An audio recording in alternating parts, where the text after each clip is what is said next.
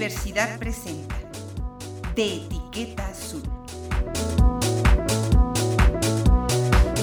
Un programa para despistados, distraídos y desmemoriados.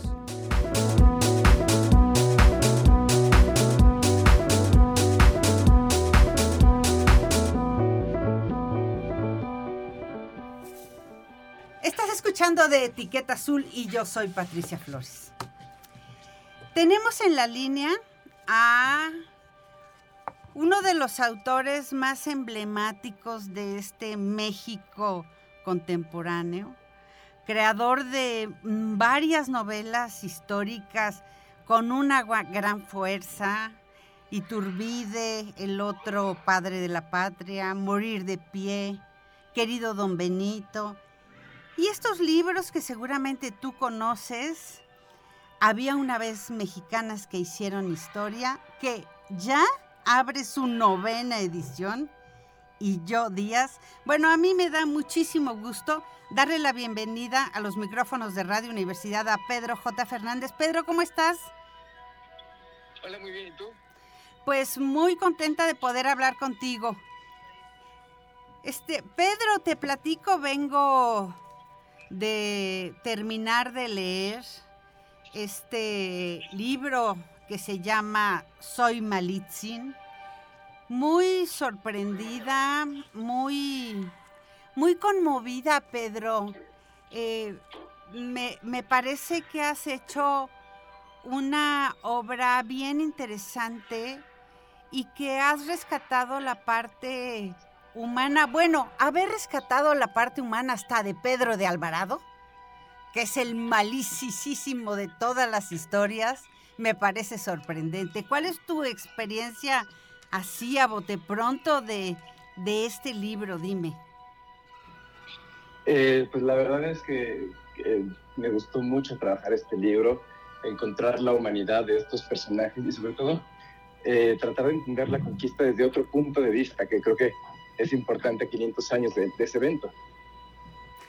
Fíjate que eh, hace algunos años leí un artículo de Guillermo Tovari de Teresa que hablaba de cómo los mexicanos y la historia oficial había concebido la historia de buenos y de malos y tú haces un espléndido trabajo eh, Pedro J. Fernández acerca de cómo vas, vas mostrando las dos o las muchas caras, eh, primero de Malitzin, luego de Cortés, del mismo Pedro de Alvarado y de cada uno de los personajes de la, de la novela. ¿Cómo te lo planteaste? ¿Así? Eh, pues me lo planteé como quería contar la historia de, de Malintzin. Venía de trabajar con ella en vez mexicanas que hicieron historia. Me pareció que había mucho más que contar eh, sobre este personaje. Y sobre todo quitarle el estigma de traidora y verla como, como esta niña entrando a, la adolescencia que de repente se ve eh, mezclada en todo este asunto que fue lo que ahora llamamos la conquista y estaba tratando de sobrevivir. Entonces había un aspecto humano muy, muy interesante y dije, o sea, hay que justamente eh, tocar este aspecto, hay que tratarlo eh, a través de una novela histórica y sobre todo hay que dejar que Malintzin hable. Por eso la novela está escrita en primera persona, porque eh, creo que es un personaje que se distinguió toda su vida por el uso de la palabra y se la hemos quitado durante muchísimos años. Simplemente le hemos puesto adjetivos, la hemos llamado con un montón de nombres e insultos y no la hemos dejado hablar. Entonces creo que ella, en este caso contando su historia, sus razones, eh, es una forma de, humanizarla, de sentirla cerca y de alguna forma dejar que se defienda. Y haces otra cosa que me llama muchísimo la atención, este término que incluso, pues para nosotros los mexicanos es muy preciso, el de malinchista, que viene de Malitzin, de la Malinche. Sí, que es muy, muy triste porque lo irónico de todo este asunto es que la Malinche no era malinchista, pero eh, pues sí ha servido para seguirla denostando y sobre todo creo que lo que le dio en la torre fue la descripción que hace de ella Pedro Paz en el laberinto y que finalmente la trata como una mujer eh, violada, una mujer subyugada, una mujer sin fuerza, o tenemos este contraste donde la vemos como una mujer malvada, una mujer traidora, eh, casi casi que convenció a, Hernán Cortés de realizar la conquista. Entonces, eh, pues sí, es, justo decir que ninguna de esas posturas es, es real y que había una mujer, una niña detrás que, que le tocó vivir tiempos muy, muy duros. Y haces una cosa, me gustó muchísimo lo que haces con la novela Pedro J. Fernández, porque en la novela de Malitzin tú vas recorriendo muchos de los pasajes que alguna vez aprendimos de la historia, otra vez la reaprendimos, muchas veces como adultos tuvimos que volver a aprender la historia de México pero haces un recorrido bien interesante desde que la madre de Malitzin la tiene que entregar como esclava y luego la llevas al territorio maya. En el territorio maya haces que ella aprenda la lengua. Después de estar eh, en territorio maya llega Cortés con los castellanos y una vez, y, entonces haces una cosa mágica, Pedro J. Fernández, que tiene que ver con la palabra. Tú... Eh, creo... Ah, perdón. A, ver, dime, dime. No, sí, te iba a decir de, las palabras, que yo creo que este, sí son eh, fundamentales y que son un hilo narrativo durante la novela. Eh, el poder de las palabras, el que, la, que, puede encontrar su propia voz, eh, en el que eh, a través de estas palabras y el lenguaje encuentre la fuerza, sea reconocida ya la llamen Doña Marina y, tenga una posición de importancia que era inusitada para las mujeres en aquella época. Entonces ella a través de del poder de las palabras rompe estos estereotipos y logra posicionarse como, yo digo, la protagonista de este evento. Sí, es la protagonista, pero a través de este elemento donde, donde a través de todo el libro, pero sobre todo al final de, del libro, la palabra adquiere mucho más valor porque ella dice, si los hombres de Tenochtitlán se hubieran entendido con Hernán Cortés y con sus hombres, la historia se hubiera contado de una manera diferente. Esto es, si se hubieran logrado hablar. Pues digo, yo creo que a través de Malinche sí hubo una, una comunicación, eh, al menos un, primer puente, pero sí, no, se entendían eh, por completo precisamente porque había diferencias sociales, políticas y sobre todo religiosas, pero al menos existía esa una comunicación eh, por más débil que fuera y por más teléfono descompuesto que funcionara, porque había veces que ah, había conceptos o palabras o frases armadas que no existían de una lengua a la otra. Pero más bien a mí me aterra pensar lo que hubiera pasado si no hubiera existido eh, Malinche, si no hubiera existido ese primer puente de comunicación. Entonces, sí, de verdad no se hubieran entendido para nada y quizás la, la conquista hubiera sido más violenta. ¿Cuánto tiempo tardaste en escribir este libro, Pedro? Eh, fueron dos años de investigación y ocho meses de, redacción. Entonces, eh, pues sí, casi tres años de, trabajo. Eh, es un trabajo muy profundo porque no solo requiere que...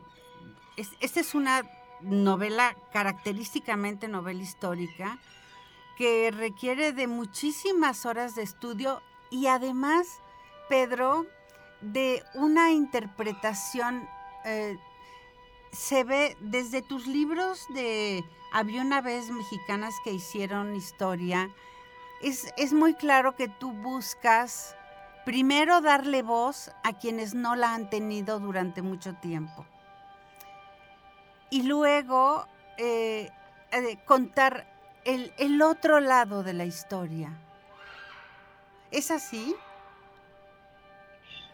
Pues a mí lo que realmente me interesa es eh, humanizar a estos personajes en el sentido de que si entendemos de dónde vienen, a su familia, su forma de pensar, su tiempo, eh, cómo eran en privado con sus amigos, con su familia, eh, incluso los eventos públicos que conocemos, digamos, en el caso de Porfirio Díaz, su gobierno, cómo eran en lo privado, cómo vivieron sus errores y cómo terminan su vida. creo que podemos tener una visión mucho más panorámica de quiénes eran y a veces ayuda a quitarles el, el, mote de héroes o villanos o simplemente decir, pues para mí sigue siendo un villano, pero al menos ya entendí por qué lo hizo. Entonces, creo que eh, humanizar a estos personajes los hace, eh, los hace un, por un lado sí los hace humanos, eh, valga la redundancia, pero es porque tengo que hacer esta aclaración, porque en la escuela nos, nos enseñan de forma cartonada y nos los enseñan de forma bidimensional. Entonces, ya teniendo una perspectiva mucho más amplia de quiénes son, ya podemos decir con conocimiento de causa si lo considero un héroe o si lo considero un villano o simplemente un hombre de su tiempo. Pero esta humanización los acerca y hace que los entendamos y digamos, ah, a lo mejor no es tan diferente a mí o ya tengo algo que pueda admirar realmente de esta persona. Entonces, eh, pues trato de trabajarlos así, de, tener una visión eh, panorámica de quiénes eran eh, estos personajes y sobre todo, y para mí es muy importante, cómo me hubiera gustado que me contaran esta historia cuando estaba en la escuela. Entonces eso me ayuda mucho a decir, voy a tratar este tema, voy a tratar esta batalla y eh, desde el punto de vista del personaje, porque me gusta mucho la primera persona, pues sí te cambia la perspectiva de, de nuestro pasado y sobre todo de estos personajes en particular. Esta voz que tú escuchas es la de Pedro J. Fernández, autor del libro Soy Malitzin y también autor de Mexicanas que hicieron historia, que incluso en estos días ya salió el número 3. Pedro, ¿alguna vez cuando empezaste a trabajar te, te la creíste? ¿Creíste que algo como Mexicanas que hicieron historia se iba a ir a su novena edición? Eh, no, la verdad es que pero estoy muy, muy sorprendido porque eh, justo ya estamos preparando la décima reimpresión y la novela de Porfirio Díaz tiene 11 eh, reimpresiones, entonces eh, la verdad es que estoy muy, muy feliz de que algo que, que estuve trabajando durante tantos meses en mi escritorio de repente tenga tanta aceptación, lo que esté en muchos libreros, la verdad es que sí me sorprende y me siento muy, muy honrado de estar en el gusto del público. Pero además, creo que no solo estás en los libreros. Yo creo, Pedro, que tú has hecho un enorme trabajo en lo que tiene que, ver con fomento a la lectura de primeros lectores, de lectores jóvenes. Esta manera en la que haces que Malitzin le esté contando su vida y su historia a su hijo y entonces eso narrativamente justifica y explica por qué corre la novela en primera persona y entonces haces que, que nosotros los lectores, seamos primerizos o no, nos, nos podamos acercar y podamos ir tocando, Pedro. Tú nos dejas mirar y tocar a los personajes con los que trabajas. Pues me, gusta mucho esa parte de, que el lector pueda viajar en la historia, que pueda eh, conocer al menos esas ciudades que ya no existen eh, a través de las letras o a través de la imaginación y, sobre todo, y es algo que me gusta mucho hacer con los libros, que les dé, eh, que les dé hambre. Entonces cuando estén leyendo estas descripciones de cómo era la comida que había en, el México prehispánico, más la comida de los españoles, puedan sentir justamente estos dos, la gastronomía de estos dos mundos y finalmente eh, cómo empiezan a hacer el mestizaje gastronómico. Entonces, sí intento eh, hacer la recreación de forma en que eh, el lector pueda viajar, pueda comer, pueda sentir, pueda imaginar y que al final se lleve algo cuando, cuando termina el libro. Creo que me ha, pasado cuando hablo con lectores que sí se quedan con, con estas descripciones y a veces cuando van a algún museo, cuando van a algún restaurante, se acuerdan de mi libro y creo que es increíble porque ya están conectando con la historia. Bueno, y además eres de una crueldad infinita porque esa manera de hacer las tortillas, entonces cada vez que hablas de las tortillas uno dice, ay, un taquito así. O sea, de verdad que sí haces una, una transmisión y un deseo, se te antoja. No es un libro de cocina y sin embargo, en cada uno de los pasajes donde ellos se sientan, se sientan en el petate y entonces empiezan a comer. Distintos alimentos y vas describiendo cómo comen los eh, chapulines y cómo, cómo se comen las tortillas sobre todo. Yo creo que con esa imagen este, me, quedo, como el guajolote que además está adobado. Haces cosas fantásticas en la descripción de este libro. Gracias, pues sí, es parte de que quiero que al lector le dé le dé hambre y justo eh, que pueda vivir la historia, pueda conectar a través de los diferentes momentos culturales y que a veces eh, de ahí salta a conocer otras cosas, porque a veces terminan mis libros y dicen, quiero conocer más de esta comida, quiero conocer más de ese edificio, entonces siguen la investigación y eso está increíble porque la semilla nace con este pedacito de ficción histórica y esa curiosidad los lleva a querer conocer más de su propio pasado. Dime una cosa, se dice que los libros cuando los terminas de escribir, cuando se imprimen, cuando los compra el lector, ya no te pertenecen. ¿Para ti es así? Eh, yo creo que para mí dejan de pertenecer en el momento en que, se publican, porque entonces eh, ya pertenecen a cada uno de los lectores y me ha tocado en presentaciones, en charlas, en clubes de libros, estar platicando sobre estos libros y entonces eh, que me digan, es que aquí sentí esto o aquí me pareció lo otro. Y son interpretaciones completamente diferentes de lo que yo había pensado. Entonces es cuando ya el lector lo empieza a hacer suyo y me doy cuenta de que ya lo que yo escribí ya no es mío y que cada lector le va a dar su interpretación y que va a vivir a través de su propia lectura. Y yo creo que sí es así. Tenemos, o sea, estamos trabajando con estos libros durante eh, muchos meses, dos, tres años, y finalmente tenemos que dejarlos volar y que sean historias que eh, tengan algún sentido para, para cada uno de sus lectores. Me regreso a Malitzin, Pedro, y hay una cosa que me llama la atención, que recorres las páginas y no utilizas la imagen de esta Malinche como objeto sexual. Esa parte me pareció, de verdad, se agradece muchísimo porque tú lo que haces es que le das a Malinche una connotación totalmente distinta que traspasa el objeto sexual. No es un objeto sexual para el primer marido, no es un objeto sexual para Cortés, no es un objeto sexual para Alvarado, a pesar de que la miran con deseo y con gana, se vuelve ella algo mucho más importante y creo que independientemente de que hacía o no haya sido en la historia, eh, tú le, nos das a los lectores la posibilidad de mirar a otra Malinche y no al objeto sexual.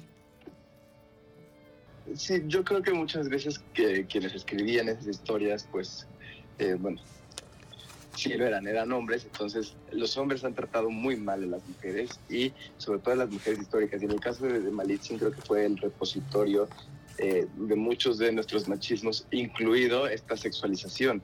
Entonces de repente cuando la vemos en los murales, eh, está completamente sexualizada y se le quita toda esta humanidad. Y lo más triste es que al sexualizarla también la estamos convirtiendo en una mujer eh, adulta que en muchos casos es una mujer violada. Pero si vemos a esta niña que está entrando a la adolescencia, que tiene miedo, que, que tiene muchos sentimientos, que está viviendo la conquista conforme va pasando, entonces implica que a veces va a tener miedo, a veces va a estar en peligro y todo lo que conlleva, podemos ver a, este personaje como realmente eh, algo complejo y podemos encontrar esos sentimientos y anhelos con los cuales nos podemos relacionar. Sí, porque además eh, le pones unos piecitos que la hacen transitar más de una vez por la mitad del territorio nacional. Entonces, esta mujer que va caminando, que va, observando, que va pasando por distintos climas. Y, y la otra cosa que, que haces resignificando a Malinche es que la vuelves una escucha de las otras mujeres, ya sean esclavas o ya sean compañeras o ya sean recién capturadas, tú permites que Malinche no solo escucha a los, españoles, también escucha a los demás. Y eso lo hace un personaje muy entrañable, muy cercano, pues muy una Malinche distinta a la que conocimos a lo largo de nuestra historia. Sí, creo que define muy bien al personaje porque no solamente entiende el poder que el poder de las palabras que usa ella, sino también el poder de las palabras que tienen otros. Y en esta novela todo está contado por mujeres. Entonces, si Malinche no está presente, escucha la historia de una mujer y así es como la cuenta. Entonces, también eh, pues es una mujer que, que, entiende la importancia y nos está explicando justo esa importancia de las palabras, pero a través de todos los involucrados. Y eso creo que la hace una mujer muy sabia. Dime una cosa, Pedro. Estamos platicando con el escritor Pedro J. Fernández. Dime una cosa, cuando empezaste a construir Me voy a, a Había una vez mexicanas que hicieron historia, tienes eh, varias eh, desde el capítulo 1 tienes varias historias de mujeres.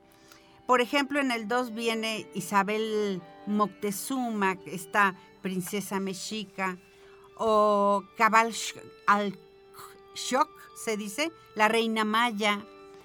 Y tú vas rescatando, desde antes de escribir Malitzin, eh, has rescatado muchas mujeres del olvido. ¿Qué tan difícil ha sido escarbar para encontrar estas historias? Pues la verdad es que no ha sido tan difícil, la verdad es que la información estaba ahí, lo que es que nunca había tenido importancia. Entonces a veces las historias de estas mujeres eran parte del anecdotario, eran parte de los pies de página, eh, sus historias atrás de los libros, porque como no se les daba eh, la importancia, siempre eran eh, la hija de, la madre de, la esposa de, pero siempre eh, hablando desde eh, el hombre en cuestión, que era el, protagonista de los ensayos o del estudio. Entonces, pues sí, las, las, historias de mujeres estaban ahí enterradas, simplemente no se les había dado la importancia. Entonces, para construir este libro tuve que ir a investigar a esos hombres y juntar las piezas de las historias de estas mujeres para luego poder eh, contarlas yo. Entonces, eh, pues digo, sí, sí, la información sí estaba ahí y era fácil conseguirla, simplemente eh, estaba escondida, estaba, ah, digamos, como si, fuera, pues si fuera una novela de misterio, las, las pistas estaban enfrente de nosotros y no las veíamos. Porque desde el primer libro de mexicanas que hicieron historia, en la primera historia que encontramos es la de la poetisa, Macuilxochitl no. Sí, es Macuilxochitzin. Ah, Macuilxochitzin, ajá. Sí. ¿Cómo eh, desde esta primera historia, tú ya le dijiste al lector, a mí estas mujeres me importan? A mí las mujeres de mi territorio, de mi espacio, me importan. Eso ya, eso no lo avisas desde el primer momento. ¿Así lo pensaste? Eh, pues yo lo pensé como hacer eh, un contrapeso con los libros de historia, porque eh, pues los libros de historia con los que crecimos están llenos de hombres y las mujeres tienen un rol muy, muy reducido. Y tomamos, por ejemplo, a Josefa, que nada más, nada más podemos ver un cachito de la conspiración y que avisa que la conspiración ha sido descubierta y no sabemos nada más de ella. Y además es la esposa del corregidor, ¿no?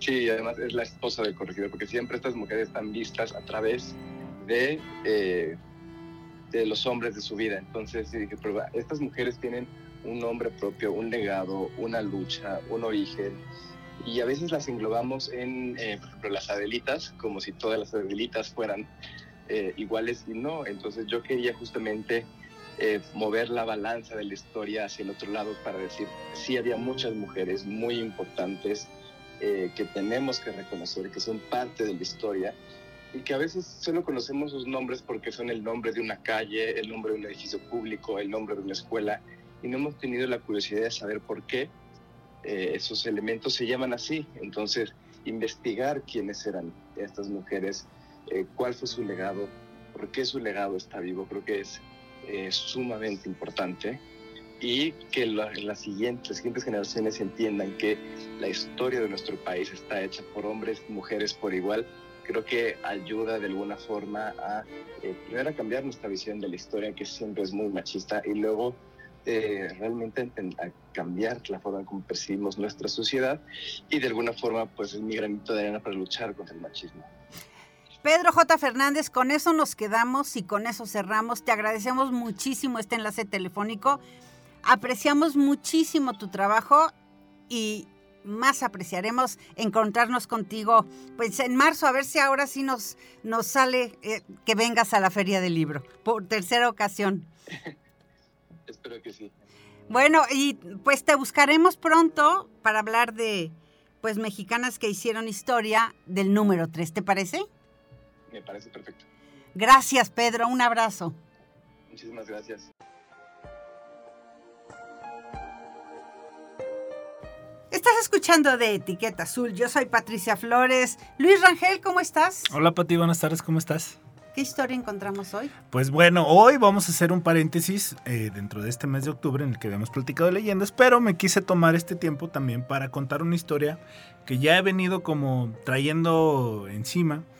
Es una historia de un, de un joven judío que fue perseguido durante eh, la época en que en España se expulsaron a los a los hebreos eh, en 1492. Siglo XV. Siglo XV, exactamente. Concretamente por los reyes de España. En esta situación en la que tuvo que ver un poco, o un mucho, la, iglesia, la iglesia católica, porque también recordemos que es casi el nacimiento de la, de la Inquisición. Es cuando empieza a tomar fuerza y donde la religión católica se quiere establecer como la, religión predominante en, en el continente europeo y la búsqueda de España de ser el eje del poder. Claro, como tal de la Iglesia Católica en vez de que fuera Roma.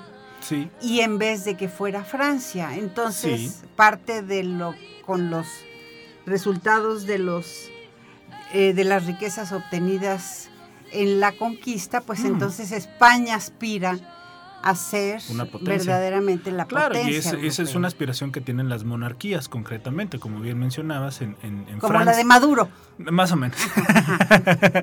Entonces, es ahí donde se sucede esta historia que me encontré, que habla de, de un joven que se llama eh, Jonah Bengelquias Toledano.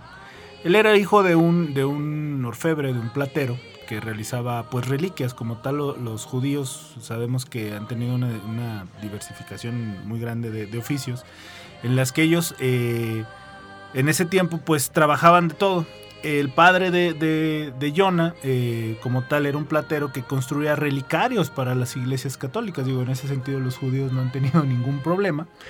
Eh, y es ahí donde empiezan a, a sucederse una historia que cuando su hermano mayor, el hermano mayor de, de Jonah, va a entregar ese, ese relicario, es, es secuestrado, es asesinado, es violado.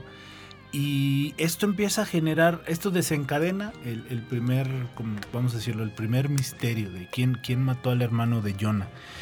Eh, un amigo del padre de, de Jonah, eh, Benito Espina, habla con, con Helkias Toledano y le dice, pues déjame, déjame ver porque al parecer esto tiene que ver con, con uno, con un tema de, de algunos padres. Eh, de persecución a los judíos.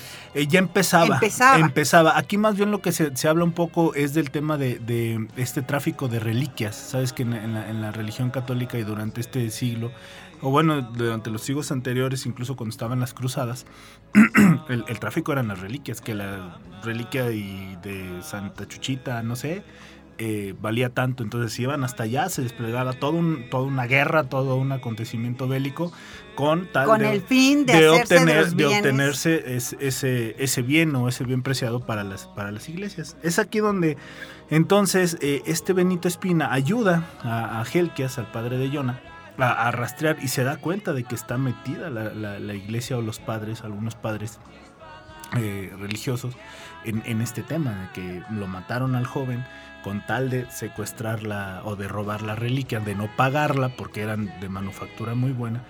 El tema es que es atroz porque violan también al, joven, al hermano de Jonah, y a partir de aquí, eh, Pati, es cuando empieza a detonar también... Eh, Una violencia que no era usual, Liz, en el... Sí, era, vamos a decirlo que sí, no, sí era usual. vamos a decirlo que la violencia que para nosotros pudiera eh, considerarse muy, muy, vamos a decir, muy fuerte en estos días, recordemos que en aquel tiempo era pues pan de cada día, realmente casi uno hacía justicia por su propia mano y, este tipo de situaciones se daban comúnmente, no, no es como, como, como el día de hoy, muchos crímenes quedaban incluso impunes y no pasaba, no pasaba absolutamente nada.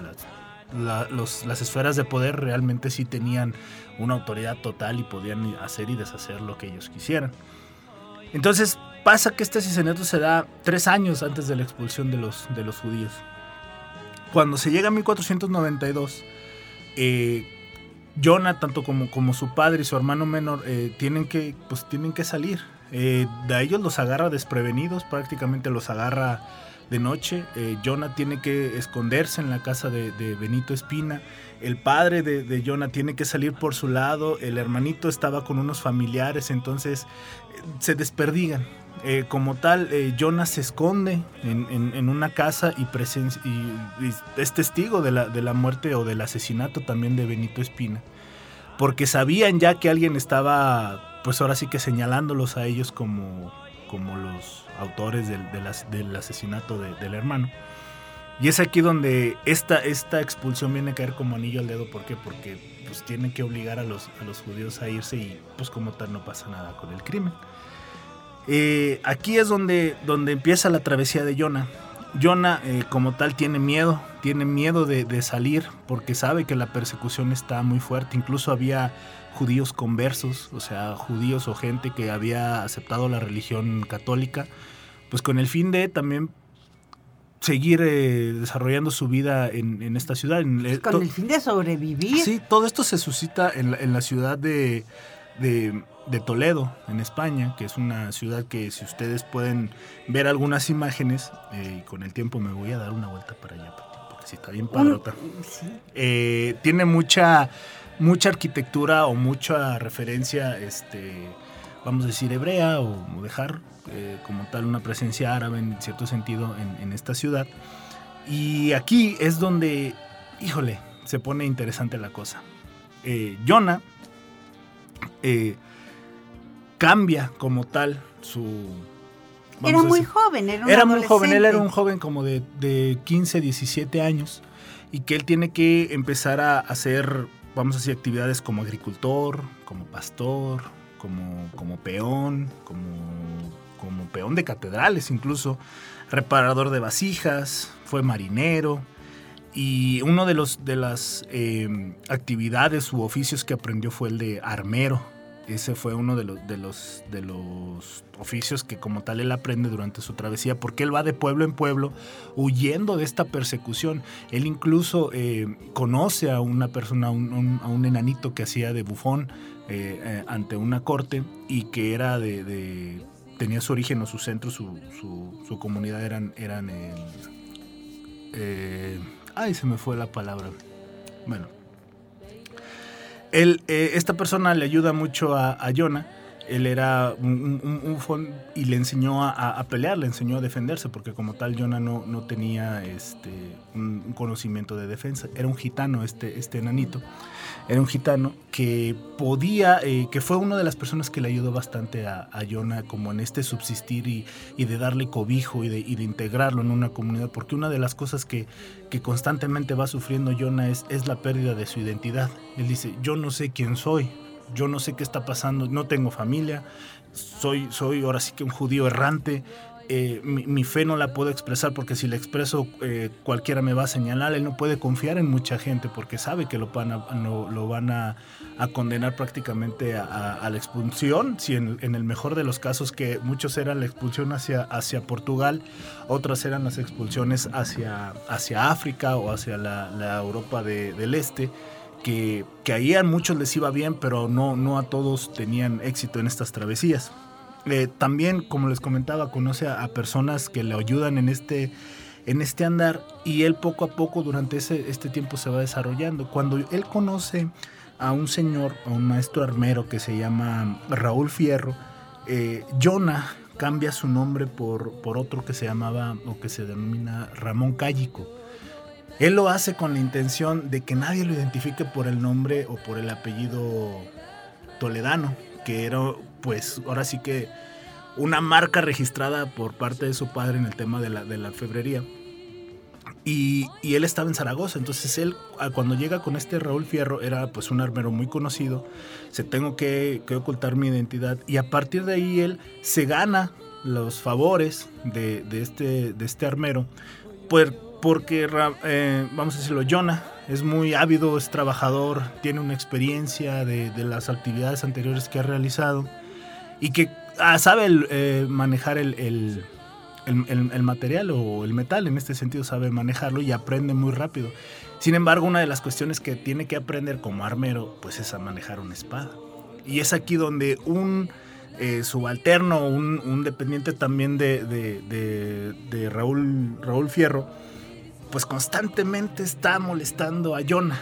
Lo golpea, lo humilla, hay unas cuestiones donde se tienen que hacer una especie de combates donde este tipo abusa como tal de él y lo hace quedar en ridículo hasta que poco a poco Jonah va aprendiendo situaciones de defensa, ¿no? Se sucede una, una cuestión muy curiosa porque eh, este señor Raúl, Raúl Fierro tiene un encargo de una armadura para un señor feudal muy importante de la ciudad de Toledo, de donde es Jonah se arma esta o se prepara esta armadura, se, se, confecciona, se tiene que entregar. Y es ahí donde se sucede otro cuestión muy interesante. ¿Por qué? Porque a este Raúl Fierro lo, lo traicionan también, lo matan. Eh, como tal, Jonas se, se, se queda, vamos a decir, sin alguien que lo proteja, sin alguien que lo cuide. Y él tiene que empezar a defenderse como tal él te comentaba, hace justicia también por su propia mano al vengar a, su maestro. Y antes de morir, eh, el maestro le entrega un cofre, le entrega unas pertenencias y un dinero y le dice, te vas a ir a la, o sea, vete a la ciudad de Zaragoza con, con mi hermano. Este señor lo, lo, acepta, lo recibe y este señor lo, lo, empieza, lo toma como su aprendiz de médico. Jonas, su, última, su último oficio es ser un médico, un médico que es muy socorrido en, en, en el lugar porque el, el, médico que lo prepara era muy bueno, era muy conocido, era muy querido. Y tenía como una especie de, de duda sobre este Jonah porque él empezaba como a decir, es, como que este hombre no es español o es un, o es un judío converso, pero como que no ha rechazado del todo su, su fe. Porque yo creo uh -huh. que nuestro público le interesará saber que esta, toda esta historia se da en el contexto de la Inquisición, cuando Fernando e Isabel, uh -huh. además asesorados por este hombre tremendo que era el monje Torquemada, Así es. y que a, ya está cerca de la expulsión de los judíos de España en 1489. ¿no? Sí, o sea, cuando tal, como tal, este ahí es, lo que les comentaba al principio, en 1492 es donde, donde se da concretamente la, la, expulsión y, y, es aquí donde empieza la, una de las, de las tantas diásporas que se han presentado, éxodos de, en, la comunidad judía y que no les permite establecerse como tal. Digo, hasta el día de hoy eh, hay como temas un poco delicados en la cuestión de geopolítica, en el, tema de Medio Oriente, donde unos a favor de Palestina, como tal el pueblo palestino. Y ese es el nacimiento de Jordania, sí, propiamente hablando. Exactamente. E-, Cuando ese se desplazan esos españoles, uh -huh. esos judíos, pues, para, para sobrevivir, pues para se, sobrevivir. se, están salvando uh -huh. de la Inquisición. Y entonces es, como, como les comentaba, donde, donde Jonah empieza a tener una situación muy curiosa porque él a partir de que se convierte en médico, es bien curioso porque su examen es, es, es duro, muy, muy, muy duro. Eh, él ahora sí que va, en, podemos conocer a través de la experiencia de Jonah que la, la, la, medicina o el desarrollo de la medicina es muy peculiar en, en, este tiempo, porque muchas cosas podían también considerarse como brujería, que ese era uno de los temas en los que también la, la, la Inquisición ponía mucho ojo de cómo, eran los cómo era el desarrollo de la sí, medicina. No era ciencia, no, era brujería. Exactamente, había muchos temas ahí que que, que, se tenían que tocar con mucho cuidado.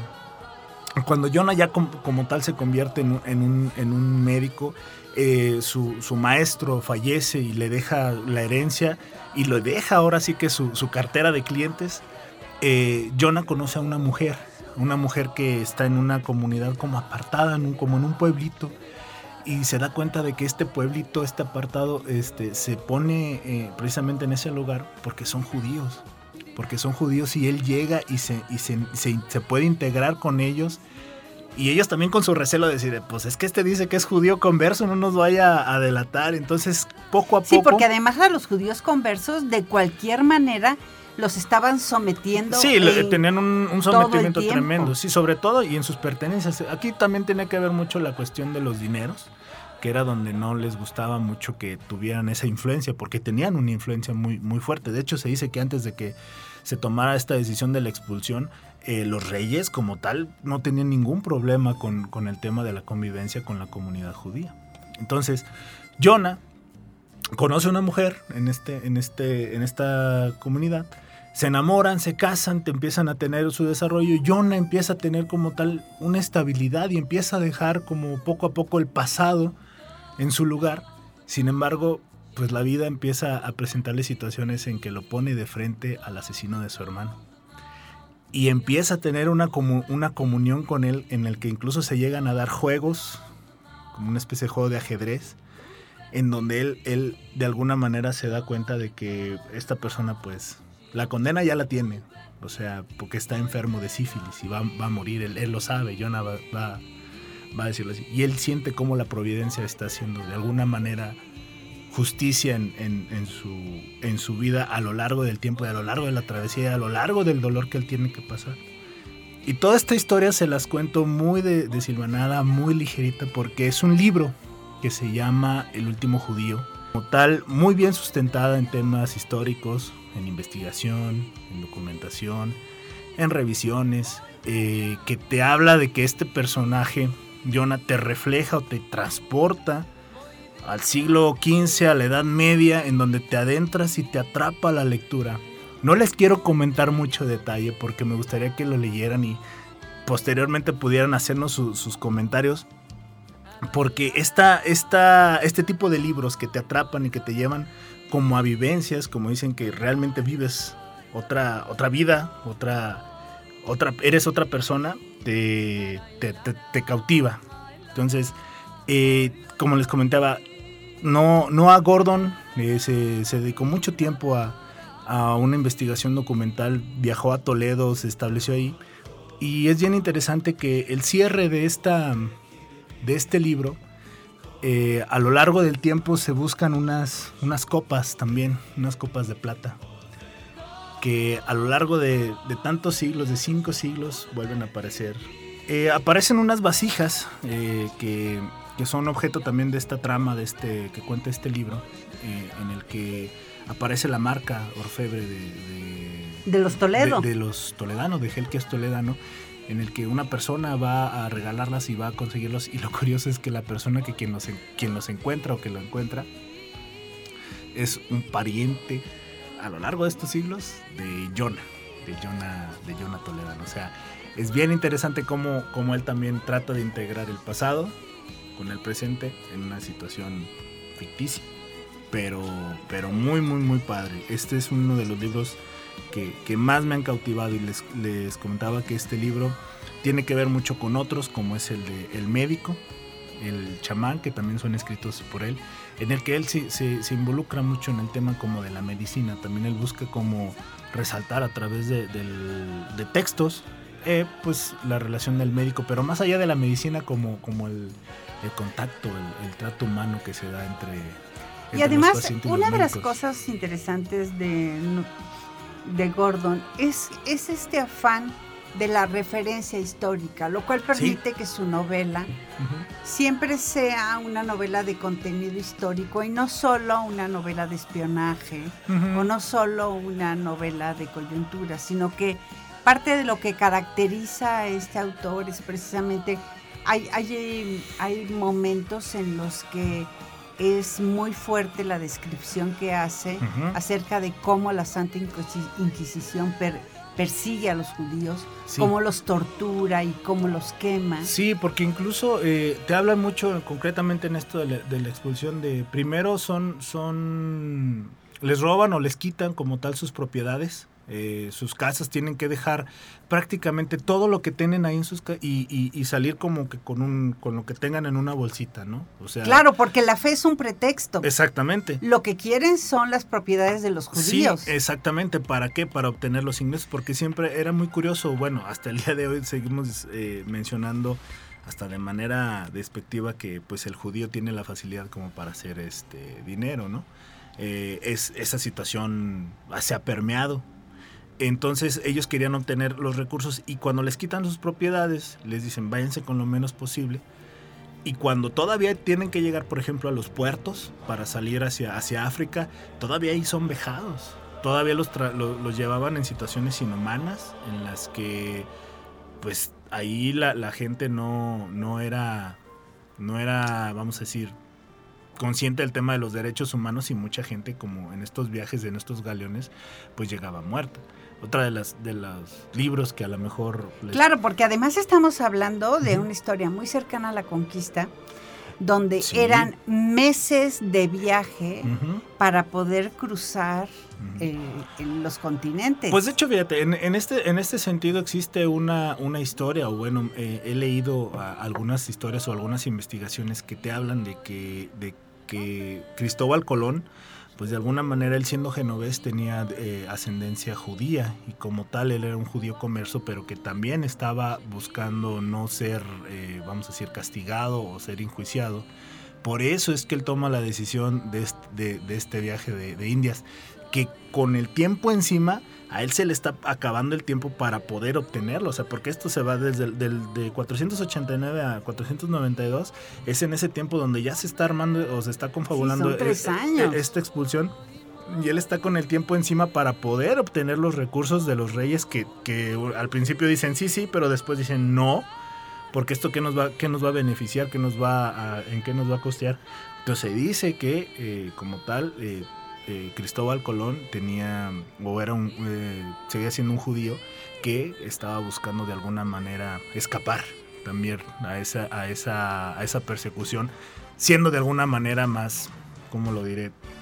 Apoyando también a, la, corona. Y hay otra cosa que ocurre en tu trama, que es una cosa interesante porque no solo tu personaje eh, no solo él se no ha, mm, no solo se, aboca este último judío a, buscar distintas actividades, sino que además se, y distintas actividades y por supuesto como médico, sino que además se dedica a buscar textos únicos, ancestrales de los judíos. Sí, es, es, en esta parte donde, donde la trama también eh, tiene que mucho que ver con esta parte de la, de la identidad que él busca a través de eso que comentas.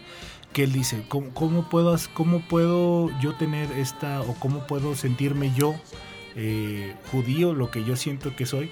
También lo hace de manera escondiéndose. Cuando él es este agricultor o, o, o cuidador de ovejas, él se va en una especie de, rinconcito donde tiene a las ovejitas y ahí con una luz tenue se, pone y empieza a hacer sus oraciones y, con lo que él recuerda, porque él incluso no tiene una formación tan fuerte, no tiene tan arraigado el judaísmo. ¿Por qué? Porque él era un joven cuando sucedió todo esto. Entonces él a lo largo del tiempo incluso lo va perdiendo. Cuando encuentra a esta comunidad judía donde él se integra con, con la mujer que, llega a ser su esposa, es hasta entonces cuando él como que empieza a, llenarse o a enriquecerse otra vez de, su, identidad judía.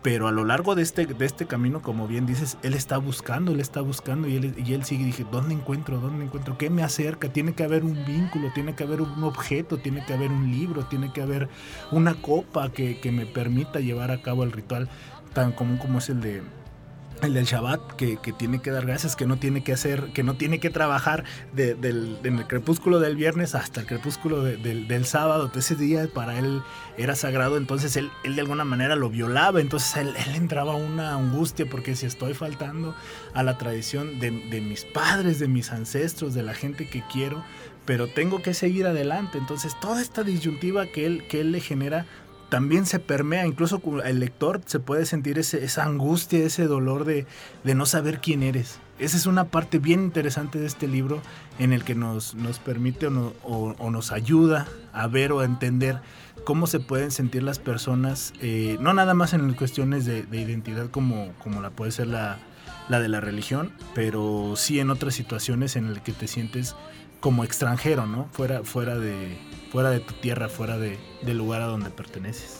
El último judío, una obra escrita por Noah Gordon, este hombre de nacionalidad norteamericana, autor que utiliza muchísimos acontecimientos históricos para recrear sus novelas. En este caso lo que, lo que utiliza es estos acontecimientos del siglo XV en España en una época donde eh, eh, pues es Torquemada. ¿Te acuerdas que todavía hasta hace poco se decía y se utilizaba así como, tú como Torquemada ya me quemaste? Sí. Se, utilizaba, pero bueno, la verdad es que es quien está atrás de toda de todos estos juicios sumarios y de toda la inquisición que al final lo que hizo fue seguir proporcionándole medios a Fernando e Isabel para que continuaran con la conquista. Así es, ese fue, ese fue una de, de las maneras en que también se, se hacían de recursos. Instagram de Encontrando Historias, ahí eh, pueden ver los, los, temas de los que vamos a hablar en, próximas emisiones, tanto de leyendas como de esta nueva sección que queremos hacer de eh, reseñas de libros y de historias de libros. Y a nosotros nos encuentras en Spotify, ahí están los podcasts Lalo Carrillo en la operación y la producción, muchísimas gracias. Nos encontramos en este espacio la próxima semana. Por lo pronto yo te deseo que tengas una muy, muy buena semana y te invito a que me acompañes todos los días en punto de las 8 de la mañana a Cabina 88.5, un noticiero que busca que te informes en tan solo una hora de lo más importante que acontece en nuestro alrededor. Que tengas buena semana.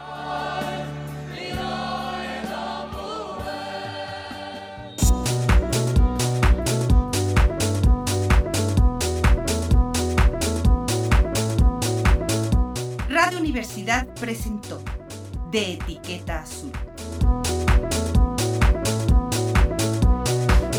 Un programa para despistados, distraídos y desmemoriados. En este espacio, la próxima semana.